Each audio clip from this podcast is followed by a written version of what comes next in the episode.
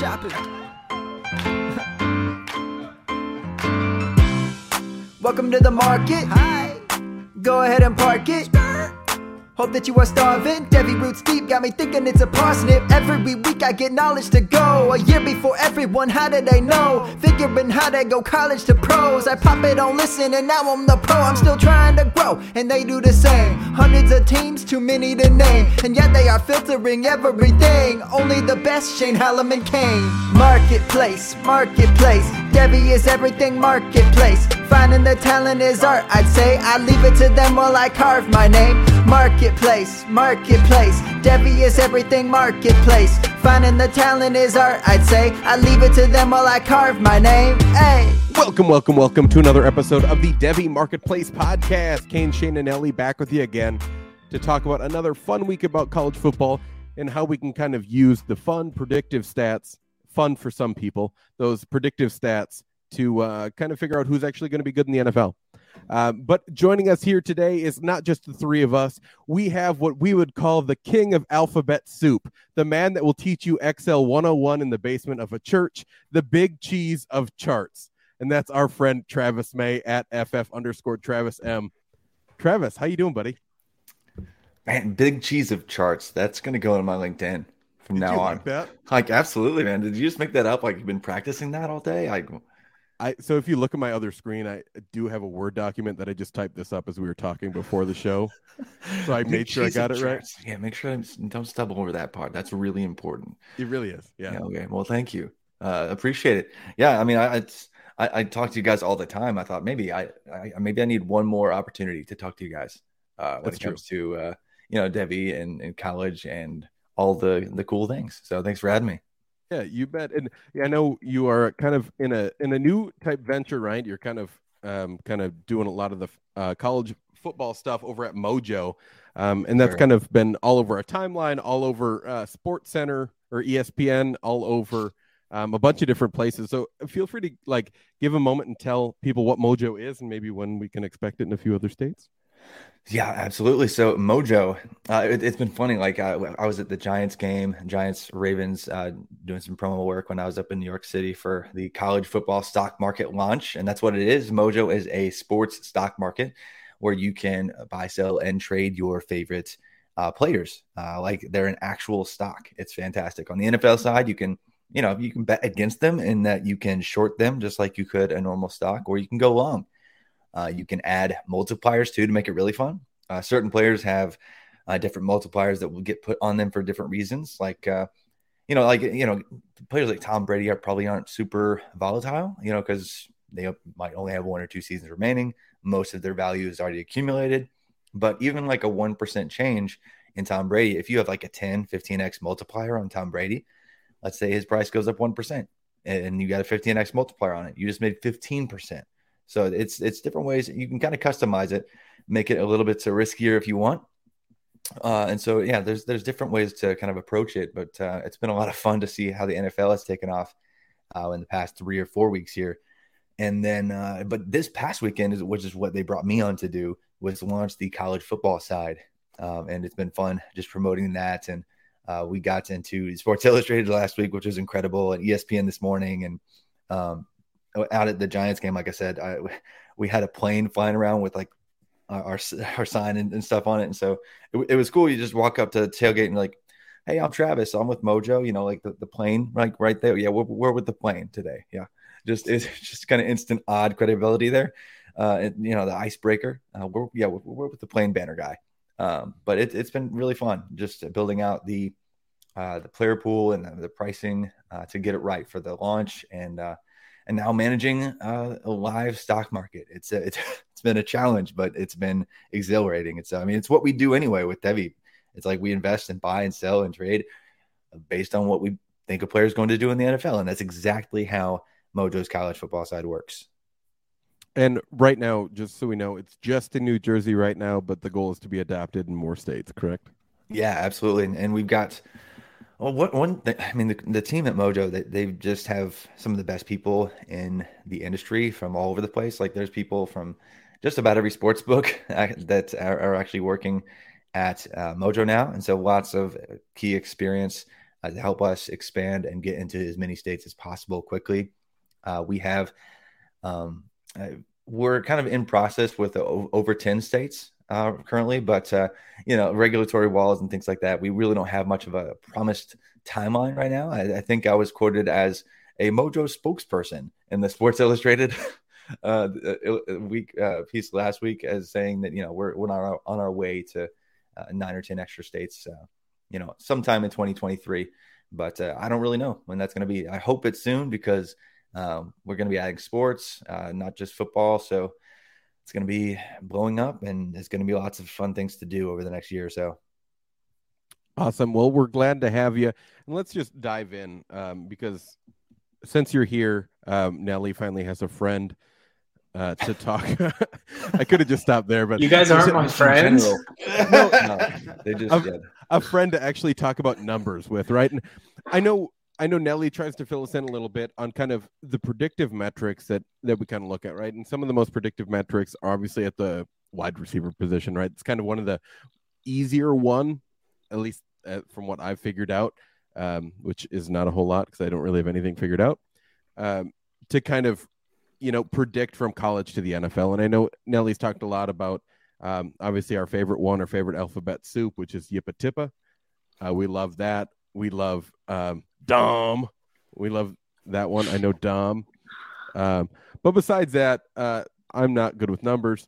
Um, I know Travis loves being on this episode right now, but um, Nelly, like, kind of explain kind of what some of these key metrics are and like how we can actually utilize them to not only make sure we're drafting the best Devy players, um, but kind of trying to see that that rise from kind of being a low end Devy player and getting some of that some of that work and getting some of that production to actually like oh maybe this guy wasn't just a complete shock getting drafted in the second round of the NFL draft because he actually had that work and that production kind of leading up to that. Yeah, so I think the goal of as you call it, Yippa It's it's much easier to understand if you just consider it as yards per pass as a receiver. Um, that and dominator, way to dominator. Um, the goal of those metrics is to um, adjust for team volume to determine how good a wide receiver's production is, right? Because if a player on if a player on Iowa goes for a thousand yards, that di- that's different than a player on on Mississippi State going for a thousand yards because Mississippi State throws the ball five times as much as Iowa does. So the goal is to kind of adjust for that team volume. Yards per pass kind of does a good job of adjusting for the team's uh, um, efficiency and ability because it's adjusting um, on, on, that pass. Um, and so the goal is to kind of create uh, kind of a baseline for these players to compare against each other um, rather than just looking at raw numbers. And so it's the the the stats are really quantifying how good a player is uh, respective to their team, right? Like weighted dominator is how much you're dominating the the receiving production uh, from your team, whether that's receiving yards, whether that's touchdowns. Same thing goes for for yards per pass as well. It's it's it's uh, attempting to accomplish that. And what we've seen is this is pretty predictive for um, for player success in the NFL, um, especially if it's done at a young age, right? Like if a freshman is getting on the field and dominating numbers right away, that's that's indicative of someone who's a pretty special player. Um, and so all of these things combined, the goal is to kind of uh, quantify the likelihood for success at the NFL level. And obviously that makes sense, right? Players that do better in college will probably get drafted by a team other than the Rams. Um, because I think the Rams just like to stick to random players that no one's really ever heard of, which is important. Um, but Travis, how, how dare you disrespect Skowronek? Benjamin Tutu uh, Poo Poo Crapwell. Oh, oh, my gosh. Benjamin, our guy, fullback slash wide receiver Skowronek. Uh, but I, I think that's a good point about wide receivers. And Travis, I know you have been working um, quite a few years on kind of trying to figure out like a quarterback model that kind of um, makes sense in how we view quarterbacks from a nerd standpoint. Uh, oh yeah. What what kind of things do you look at there, and, and how predictive have you found that to be? So uh, yeah, I, I, just was so frustrated for a long time at the fact that everyone sucked at quarterback analysis, and was like, "How do we suck less at quarterback analysis? like, how do we just improve? Because like something has to change. This is not working.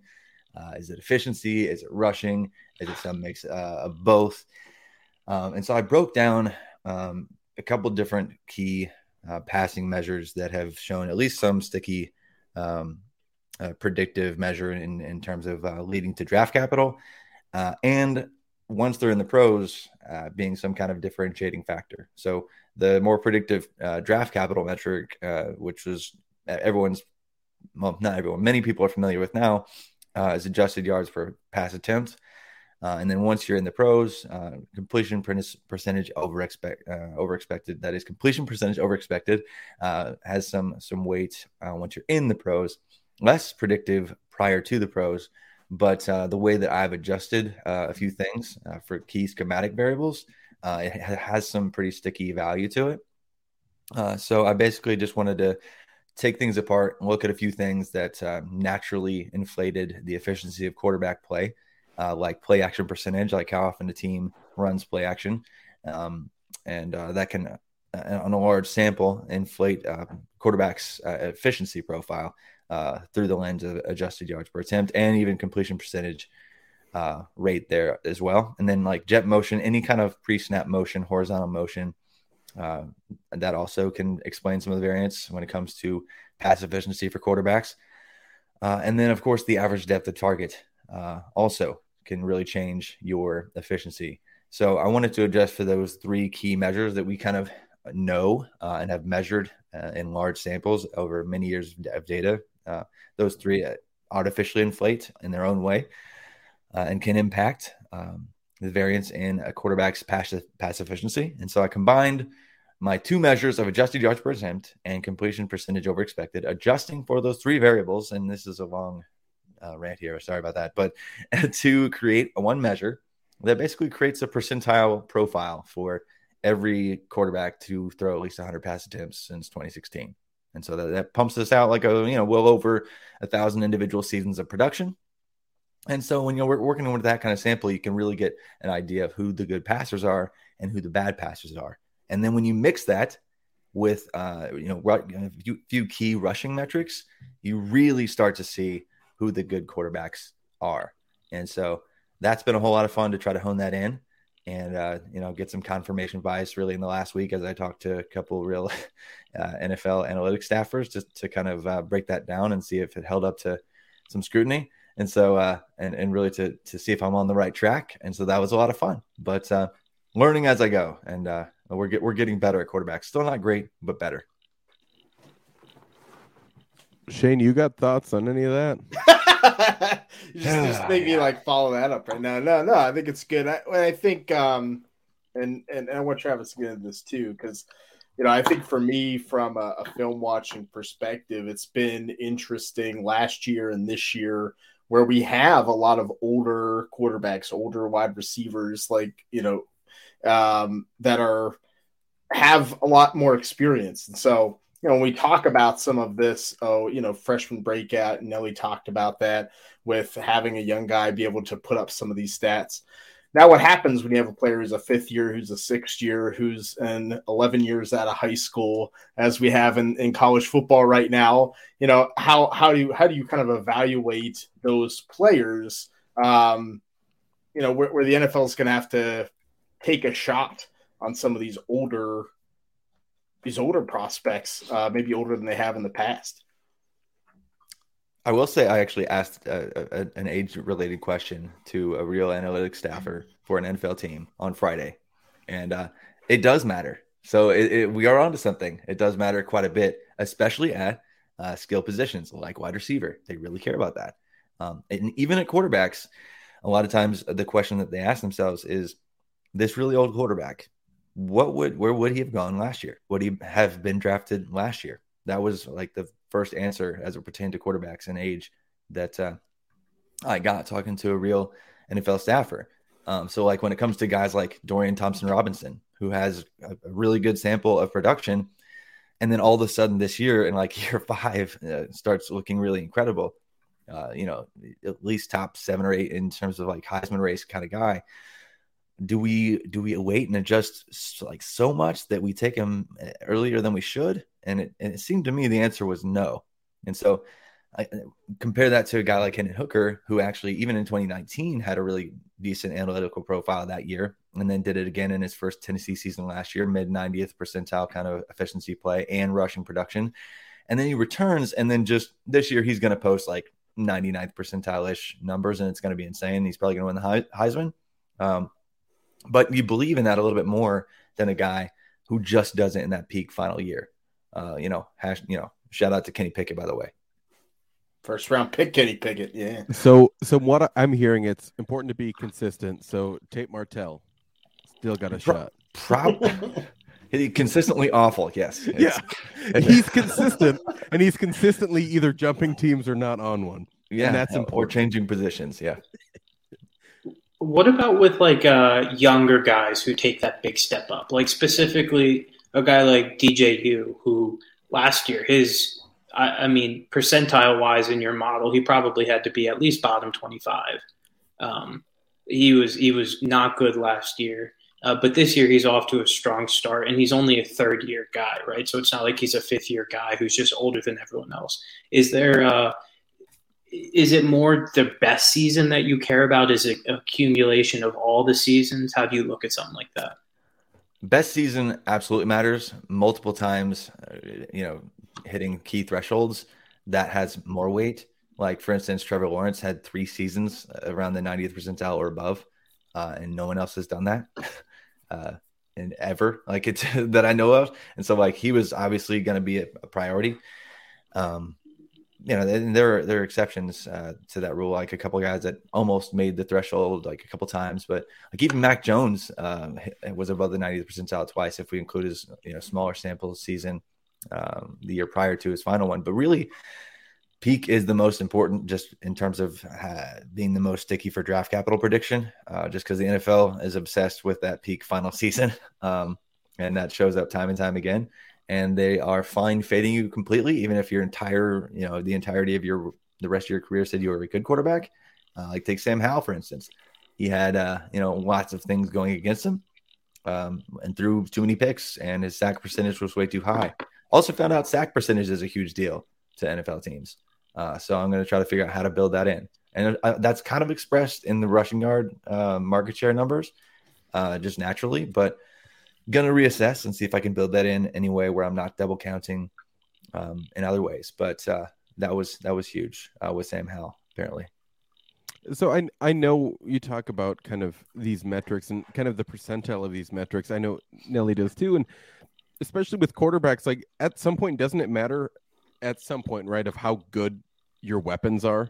Like at some point, that has to matter, right? That, because when you talk about like these guys that have really good metrics, like they had good weapons, right? If yeah. you look at Kenny Pickett, you had the Biletnikoff winner in, in mm-hmm. Jordan Addison. Look at Mac Jones; he had some of the best wide receivers in all of college football. Like, at what point, like I know there's no way to like fully phase out like how good of weapons you have, but is there any way at any point to kind of make that even, or is there is there just no way to include that parity? Uh, I will say teammate score has been something uh, that no one that I know of has really been able to adequately or correctly or meaningfully um, measure and and uh, use to predict um, from an actual like outside of just historical binning purposes, like actual statistical signals, like signal, like that. No one's really done a good job on that. But um, one way that you can kind of do that is, you know, really uh, digging in to uh, like adjusting adjustments for strength of schedule uh, and strength of schedule of your school versus other schools and your le- level of play.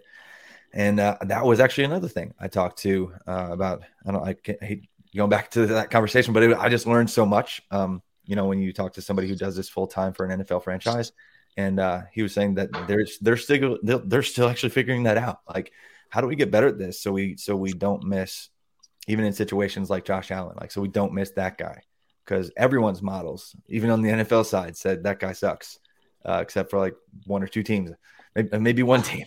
Uh, but, uh, and so, yeah, it's just from an analytics standpoint, how do you get better at uh, not missing out on the players like that because their teammates were awful?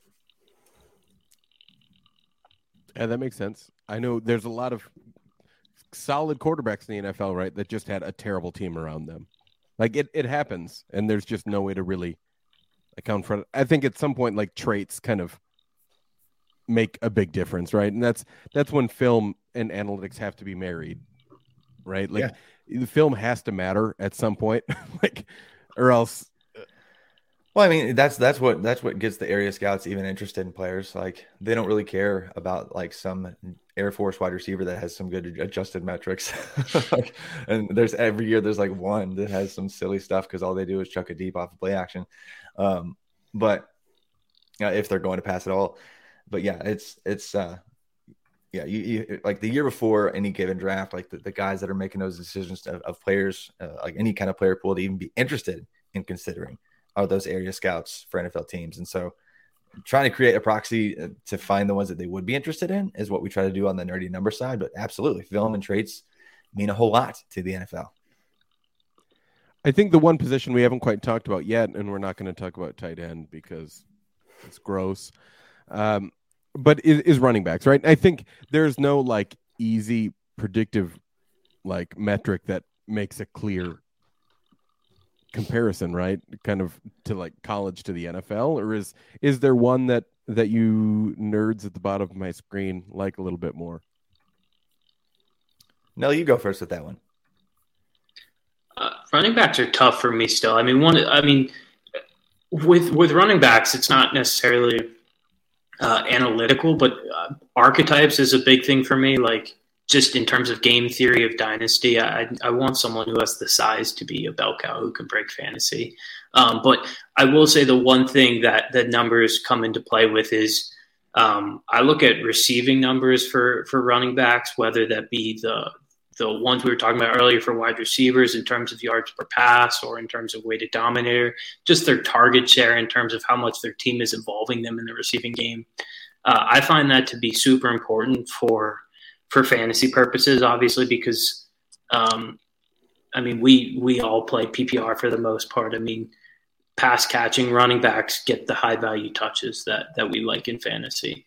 Um, but in terms of like the ground game, for me, I, I've had difficulty quantifying it just because like running backs are such a product of situation in, in some instances. I mean, we see it in the NFL. Like it's it's so much so dependent on your offensive line and and the situation that you're in, and that stretches over to college as well.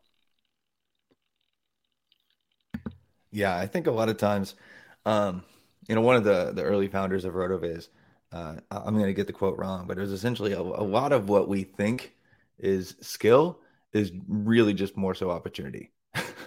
like in in the NFL especially, uh, like we like to think that we can identify skill uh, with these players and differentiate. Uh, but more often than not, it's just that they're in the right situation. that that it just kind of like the magic happened. And that I mean, like with running backs, especially most like when you try to prove that you know a running back is good, like what's the metric? It's really tough. Like yards per carry. Sorry, that means nothing. Like if you just ran signal on, on yards per carry, that means nothing. That's an that's an O line stat. And so it's really tough to, to kind of use numbers to be predictive outside of like you know some measurables, some receiving yard market share stuff, some breakaway percent, uh, breakaway run percentage, um, things like that. Uh, but like yards per team play or like uh, EPA per play, like if you know how to build that out uh, or have access to data to build that out for running backs, uh, that can be uh, that can be sticky for sure. But um, even so, it's it's it's less than wide receivers for sure. So it's it's just hard.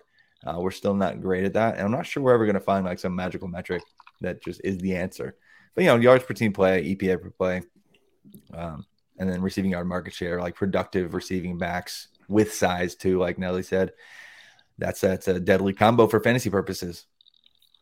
Um, and there's actually uh, Noah Noah Hill's parties, Noah More parties on Twitter. I'm getting his Twitter at wrong. He's doing some really interesting work trying to kind of team adjust similar to how the wide receivers are done right now, where he's looking at running backs, comparing them to other running backs in the room uh, and their talent levels um, based on like recruiting ratings and and kind of adjusting the efficiency based off that to get a, a scale of how talented they are for the running back room.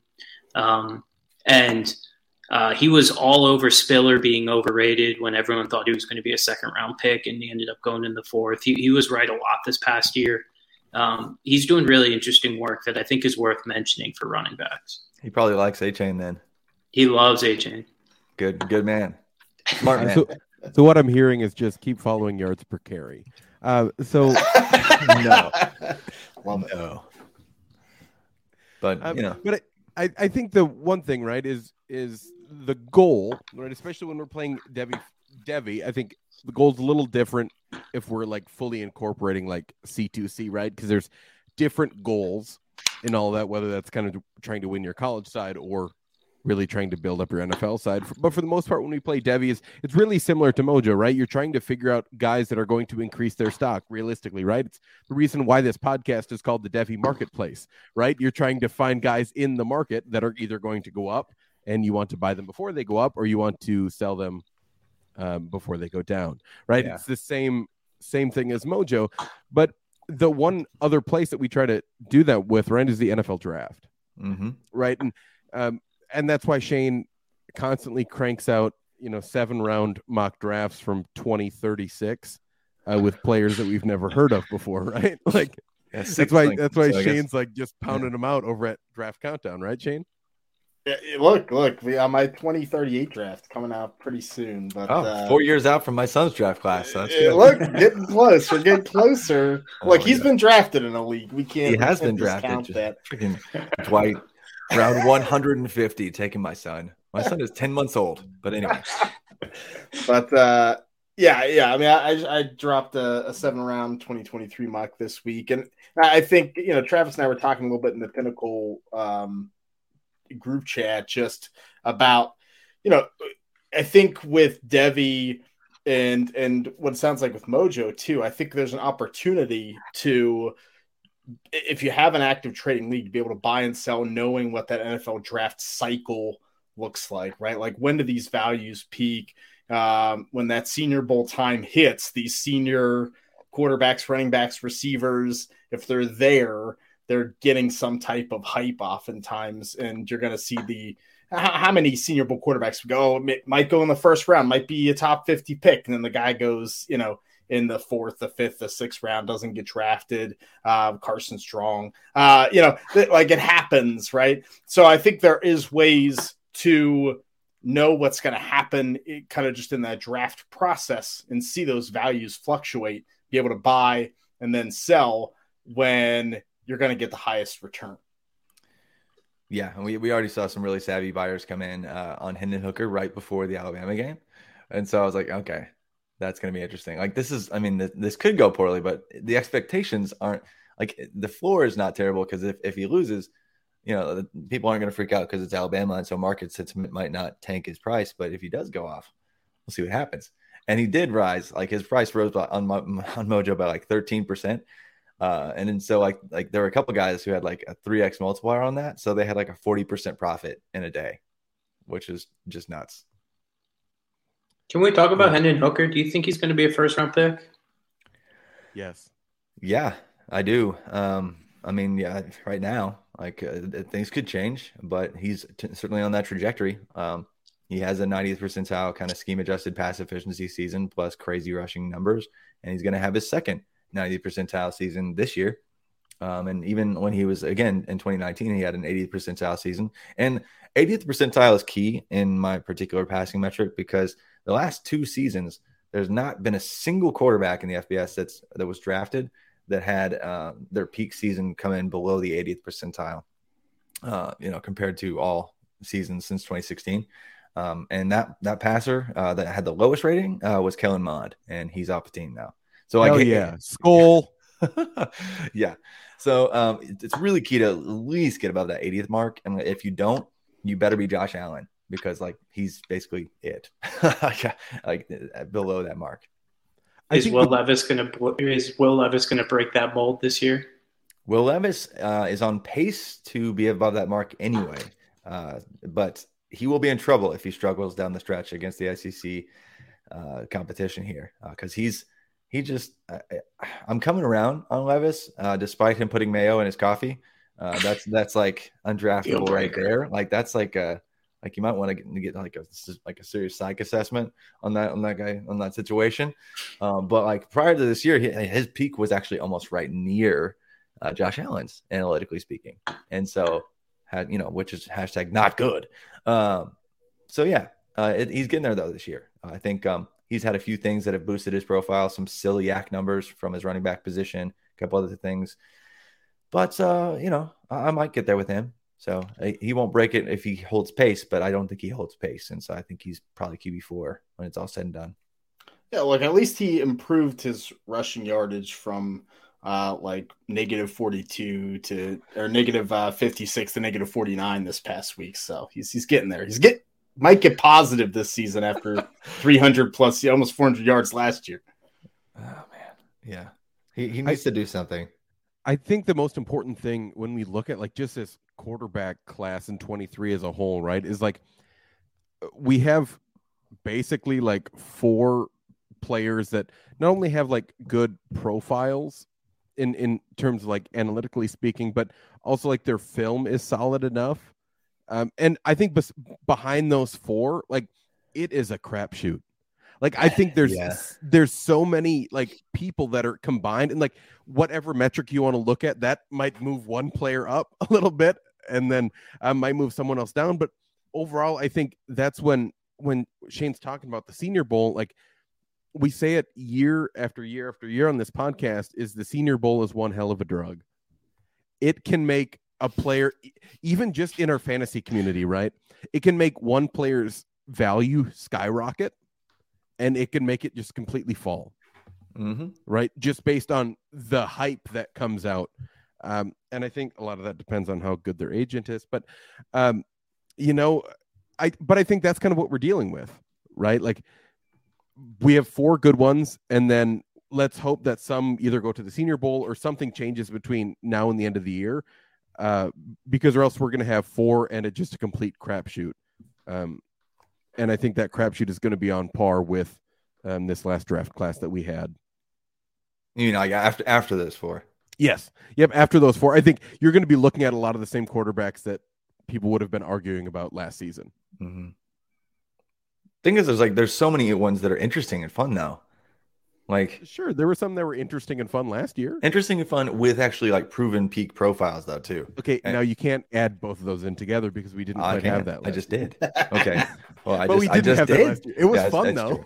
True. I will say though, uh, this class this year was underdrafted, um, and I and again back to that conversation, uh, the analytics staffer I, I agreed with me that basically NFL teams have this logic problem when it comes to quarterbacks that after like a teams let them go once, they start second guessing themselves and go like BPA with like upside at other positions, thinking that oh because they were passed on once that means NFL teams don't really think that they can start, and so they just let them keep dropping and keep dropping, um, and they, like that's probably a, just a logical flaw in, in terms of how the draft is is executed. And so like that happened with Malik Willis this year, where the Titans just got to a point where like this is stupid. This player is is way higher on our board. We need to trade up and, and get him right now because this is dumb. Like this is absurd that he dropped this far. So there were players that dropped way further than they should, just given the logical flaw in the process that goes into draft day for NFL teams and uh, cap cap structure decisions and with, with different posi- like different rounds and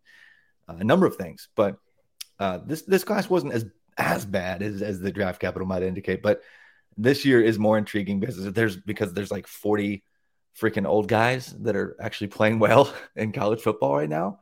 And so I don't know what teams are going to prioritize what, but like it's almost half the FBS that has a, a quarterback in their fifth plus year. Like that's absurd. It's it's crazy that it, it's that high.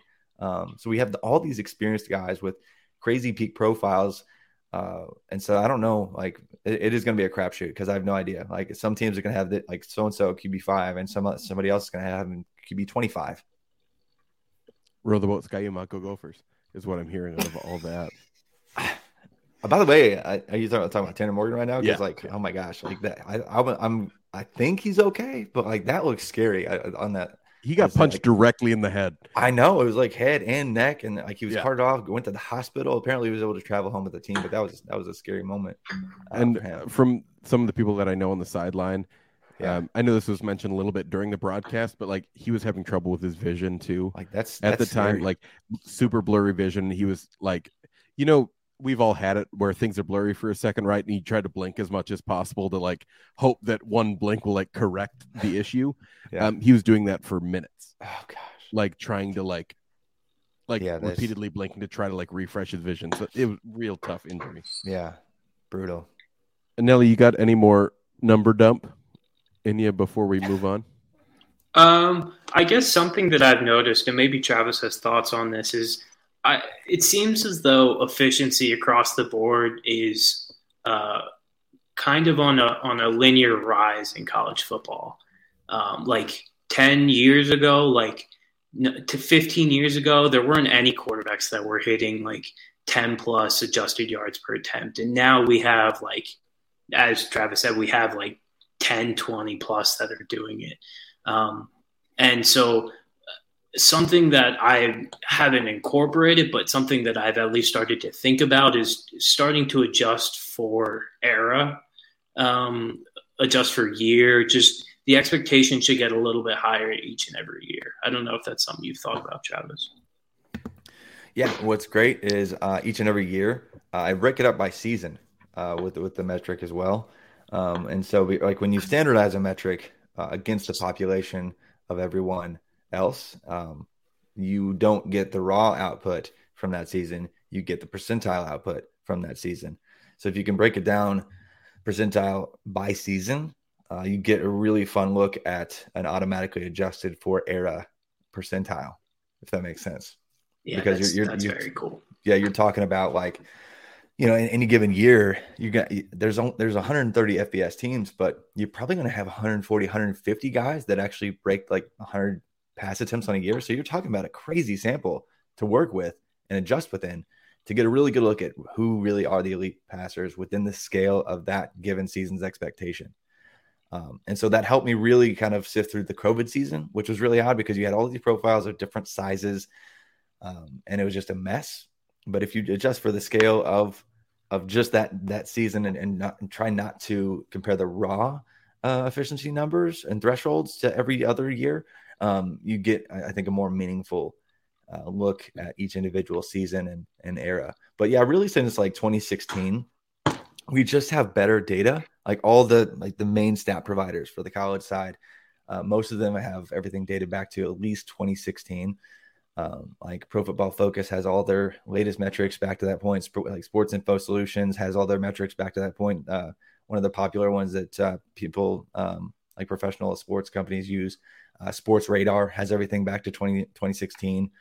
Um, and so, like a bunch of them, like that's like the modern analytical model era of football in terms of uh, what's available at uh, basically every data source that you want to use.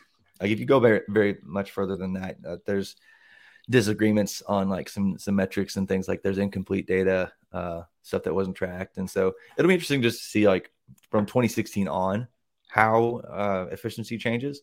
Uh, but in that range, it's been kind of similar anyway, um, and so uh, it's kind of fun. Like if you just go back that far, like you still get you catch like the the tail end of careers like Patrick Mahomes and like Deshaun Watson, like uh, the end of their their analytical career.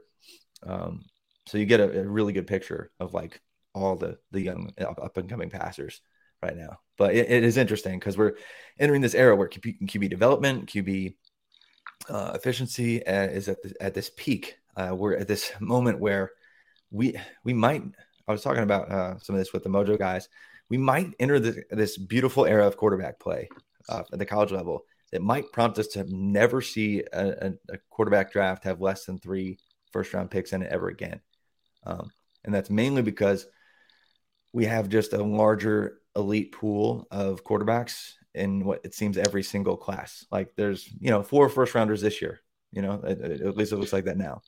Next year in uh, like 2024, it already looks like there's four more in that season, and we're, and we're two two drafts out. 2025, absolutely stacked recruiting class. 2026, like the next year's true freshmen are it, it's it is objectively speaking the most impressive quarterback recruit crop of all time, and it's not remotely close. So it's just it's going to be really fun to see how that changes not only just the quarterback position but offenses as a whole as that continues to be more efficient.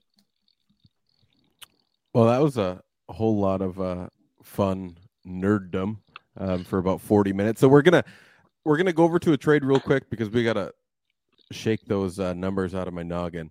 Um, so I'm gonna read you a trade here. This is gonna be a long one, so get ready. It's a five for five trade. So five players on one side, five players on the other. So get ready for this bad boy. Um, by the time that this podcast comes out, we'll be able to accept the trade. Um, so it'll be nice.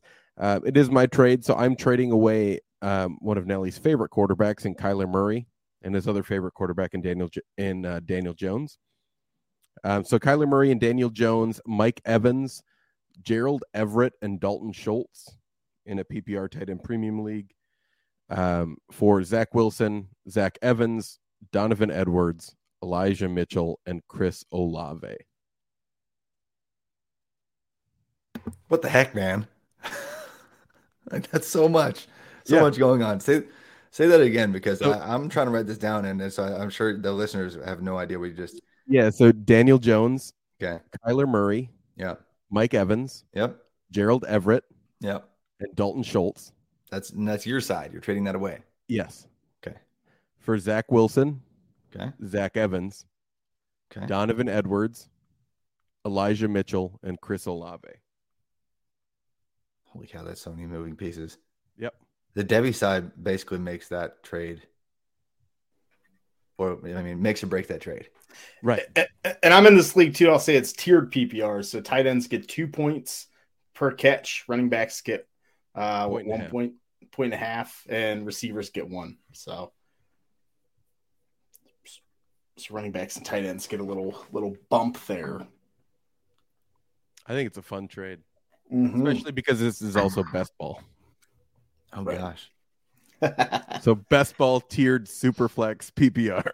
Yeah. Yeah. You know, it's your, your normal home league. Yeah. Uh, I think it's also like start like 11, probably 11 or 12, probably. Who knows? Yeah, like I, it's tough to trade away Kyler Murray uh, For sure. But but I, I just think the other pieces you're giving up, uh, eh, you know, it's fine. Like Mike Evans, Dalton Schultz, Daniel Joe, whatever. So I I, I do kind of like the Devy side, but it's always tough in a super flex to give up that top tier quarterback. I'll still have Pat Mahomes on my team, but That helps.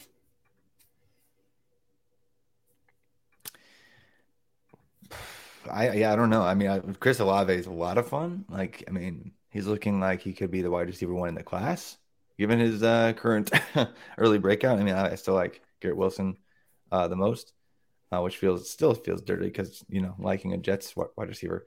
But uh, I mean, Chris- Olave and Zach Evans is being outproduced, and you mean the the Minnesota one, right? I'm. I'm- I'm joking. Uh, the, the you know that is the Ole Miss running back who's being outproduced by a true freshman right now. No big deal.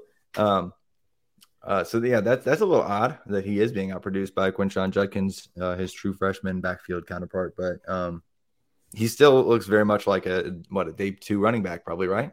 Don, Donovan think. Edwards probably looks like a day two running back. Like after Corum's gone, he's going to have all of the touches in the world uh, on a really good team.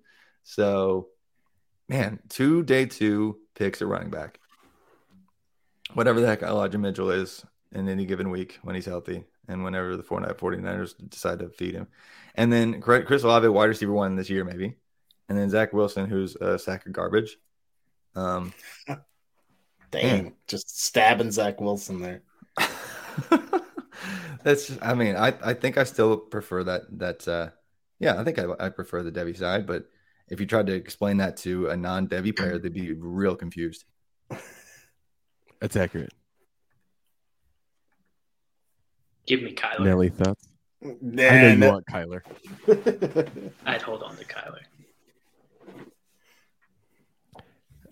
Well, I I need the shot at all the players because I don't really have good players. Um, and in a best ball league, the more good players you have on your roster, usually the better. Just in general, Only best. Law. uh, Yeah, it's really good to have bad bad players on that in every other format, though. it's true. You get it. It, sometimes it is to just not make a lineup decision That's and just okay. be like, you know I what, I, I I have no other options. I have Yeah. nine good players. That's Okay, what to, I can to, start. to not be infuriated when Deon Jackson gets 10 catches on your bench. Yeah, yeah, and I, I look, I, I started freaking Jeff Wilson for 0.1 points. It was great. Oh, yeah, Uh, that's but- best ball's the way to go. uh, we love best ball. I think it just makes it more fun too, Mhm. Because you don't fully have to pay attention all the time. Um, Shane, you want to teach us something real quick? I know you had a shout out uh, on Twitter last week because someone was like, "I just went in these caves." yeah, like, you taught you taught us about last week. So, like, what are you teaching us about this week? Uh, like I said, I wanted to get a little little world view the next couple weeks, so we're, we're going to go up to uh, our neighbor up north, to Canada. Uh, Secret shopper Darren, he is a Canadian, so I was like, this would be nice. And so I try to find the, the wildest thing that I try to think the wildest thing I've learned about Canada. So this story, uh, Toronto, 1855. Um, and Toronto a pretty seedy city. It was full of like brothels and like not not a great place to to to be or have a family. Um, so the circus came to town. So that was like a good family friendly entertainment, right? Circus comes to town. They're doing well. Well, the, the clowns in the circus at night, they're going to hit up the brothels. It's a brothel centric, you know, city. It's what you do. Um, so they're like going around to these different brothels and they go to one where the uh, hook and ladder firefighters frequent. And side tangent if there's a big firefighter kind of war like if you put out a fire you got paid and so th- these these firefighters actually had beaten up a group of another firefighters a few weeks before because they put out a fire that was on their turf it's like gangsters of firefighters so these clowns are just trying to go have a good time at this brothel and the firefighters misinterpret they were sent to fight them and so this full on um, fight breaks out in this brothel uh, and you know, ultimately the firefighters kind of get their their asses kicked by these clowns. So the next day at the circus, the firefighters show up to seek revenge on these clowns, and the spectators join in. And there's a full on, it's called the circus riot, where uh, everyone just starts wailing on the clowns and beating up these clowns. Some clowns actually have to, and, and, and like carnies have to jump into uh, Lake Ontario uh, to escape. And so why this matters. Why is this historical thing, the circus riot? So the police just let it happen because they're like, who are these, these clowns? There's a religious aspect to it. Um, and so it led to this sweeping reform of police in Toronto in general and led to the improvement of Toronto as a city and the police force in lowering crime, thanks to some clowns and firefighters getting into it. That's How does that affect uh, Hendon Hooker's draft capital? Look, look, I'm, Holy what a story. That was that's amazing, Shane. That's Like, that's amazing. I think I think it props up Chase Brown. He's Canadian and Illinois Oh running gosh. back. So I think Didn't help Chuba Hubbard though. That's that's fair. Uh, well, it didn't help his vision, Oh, man. um, but it did help his speed, and that's important. You got to be fast to jump into Lake Ontario. That's true. Yeah. So uh, what was you know what's the exchange rate on yards per carry Canadian to U.S. by the way? Because About 0.87 on the dollar. okay, because Chuba Hubbard had like 14 yards per carry in, in, in high school. So like, what is that in American yards per carry? Just lower. Uh, That's the next analytic uh, milestone Yeah. we need. yeah, Canadian yards per carry versus U.S. The exchange rate is key. Yeah. That's for sure. Let's dive straight into our buys and sells here. I'm going to go first because I don't want anyone to uh, steal mine, even though they probably won't steal my buy. I'm going to go at the top um, because we don't often talk about like the tippy top and the buys and sells. Um, but I'm buying Bijan Robinson, and at this point, I don't really care what it costs. He is the dynasty running back one right now. Um, I he's gonna have more value than Breece Hall. He's gonna have he has more value already than Jonathan Taylor. He is already the RB one in all of Dynasty in my eyes. So, uh, what would I trade for him? Um, any running back. If anyone wants to give me a one for one uh, So, trade Sa- where I get Bijan Robinson, I'll Saquon. Sa- Saquon plus. Yeah, I would take Bijan Robinson. Cool. Like Nice. I like Bijan Robinson. I think I think especially if we're dealing with a C two C stuff, like then Bijan even has a little more value, right? Yeah, yeah. but in just a Bre- Breece pure- Hall, Breece Hall, yeah, Yeah, okay. Jonathan Taylor, Jonathan, any ooh. running back you want, I'd rather have Breece or I'd rather have Bijan Robinson. And I'd rather have Breece Hall over any other NFL running back as well. that actually is um, gaining some steam, like as of today. Yeah, yeah. We've we've been on that for for a bit here. So at least that's where I am. So I'm buying Bijan Robinson. Give me him over any NFL running back. I don't even care if that makes me if I'm competing and that makes me not no longer competing this year. I'd rather have Bijan Robinson on my team. Um, a player that I'm selling. Um, that's always a, a tough part. Um, but after a good week, I'm still selling Jaxson Dart. Like I, I understand that that like he's a really really mobile player and that he's going to be able to use his legs in the NFL, things like that. But overall, I I'm not the most pleased when uh, a quarterback is going to get his best week um, based on a lot of quarterback runs um, to get him out in space and let him either choose to run or pass. That's not something that I'm necessarily banking on at the NFL level. Um, even though like he's a really really solid player, I think for college he's going to be really good. Um, but I think his decision making is also relatively poor. Um, his arm strength is there. Well, it has to be. His last name's Dart. Um, obviously, he's fast. It makes sense. Last name Dart. Um, but I think overall, like his value, especially next year's value, is going to outweigh his production than you'll ever get at the NFL level. And I think that even starts now. Um, and then a player I'm just not sure what to do with. Um, it's basically because he's at Texas A&M, which makes sense. Um, but it's Evan Stewart. Like Evan Stewart, I think is a really, really good player, really, really talented player. But um, I don't know if his value is going to continue to rise as fast as we think it's going to, uh, just because of the team in which he plays. Um, because Texas A&M is bad. Like Jimbo can buy all those players, but he can't buy a win. You know, it it just it's just tough for him. Um, but that's my unknown stock. I would if I would guess, I'm assuming I'm probably still going to buy Evan Stewart and just hope that everything kind of shakes out in the end.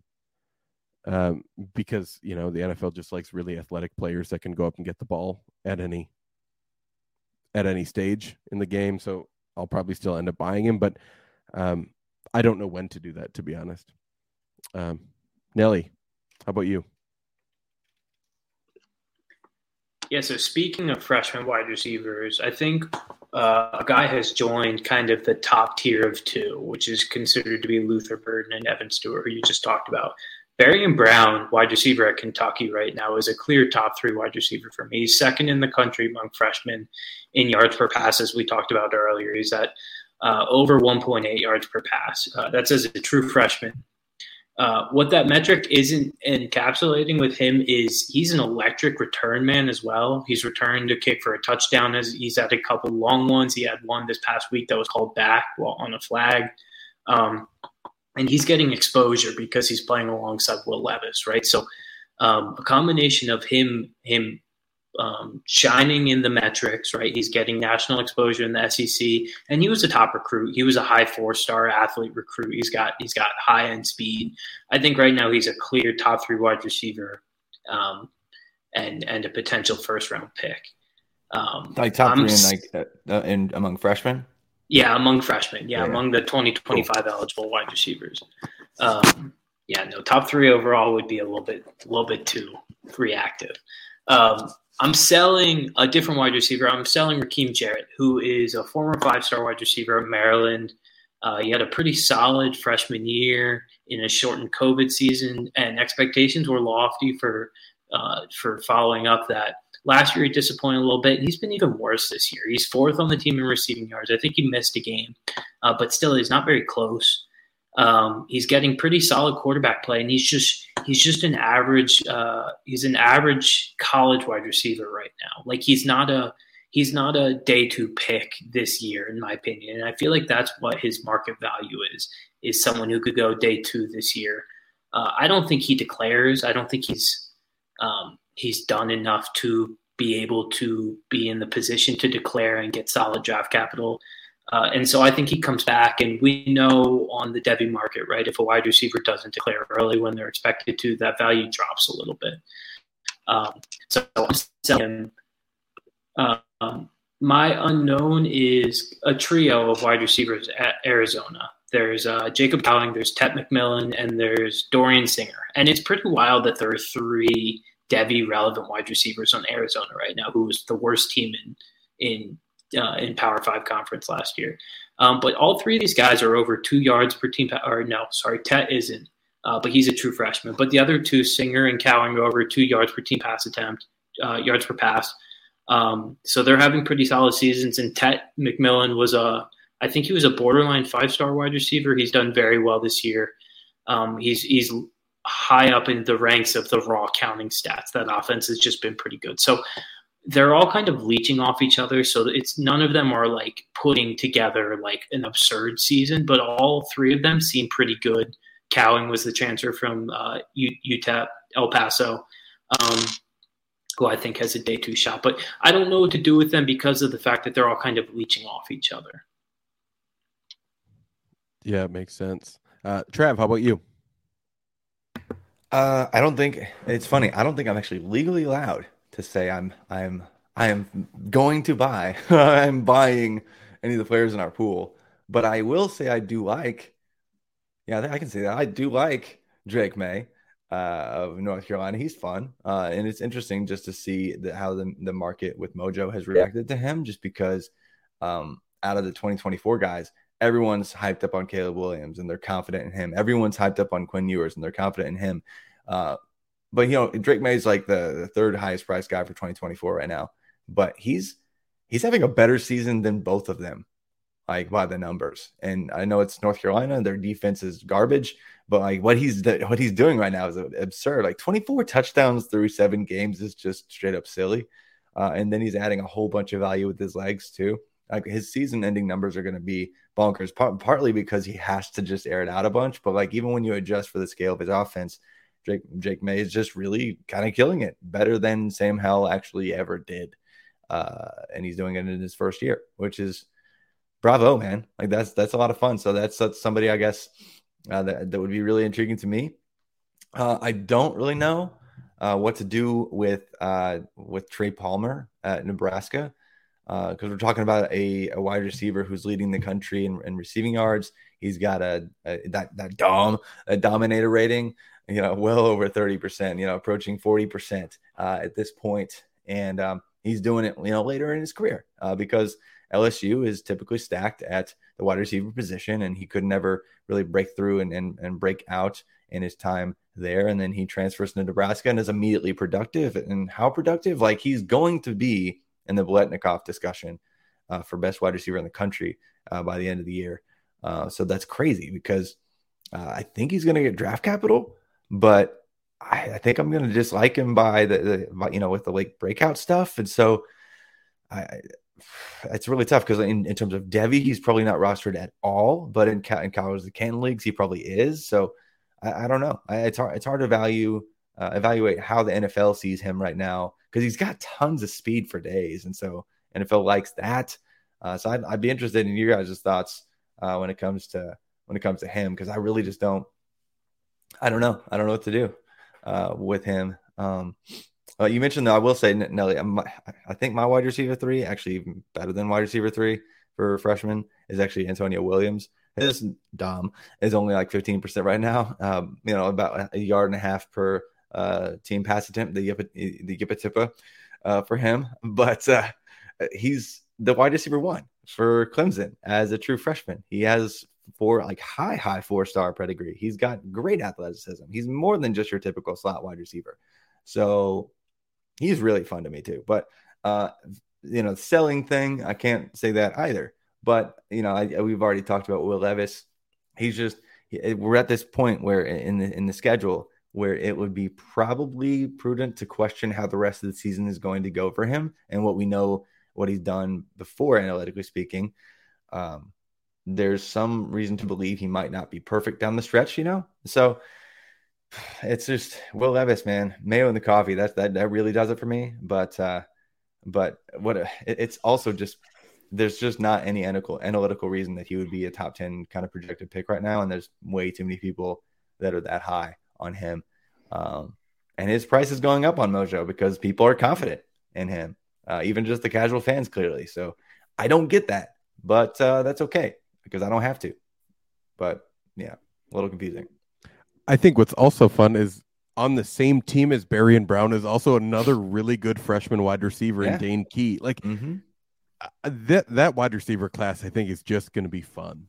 I think it's going to be like I think it's Yeah. going to be reminiscent of of kind of this last draft class, right? We're like we weren't really sure who the wide receiver one was going to be, but we had like five guys that we really really liked, right? And that's Good fun take. Strong football. take. Strong take there, Kane.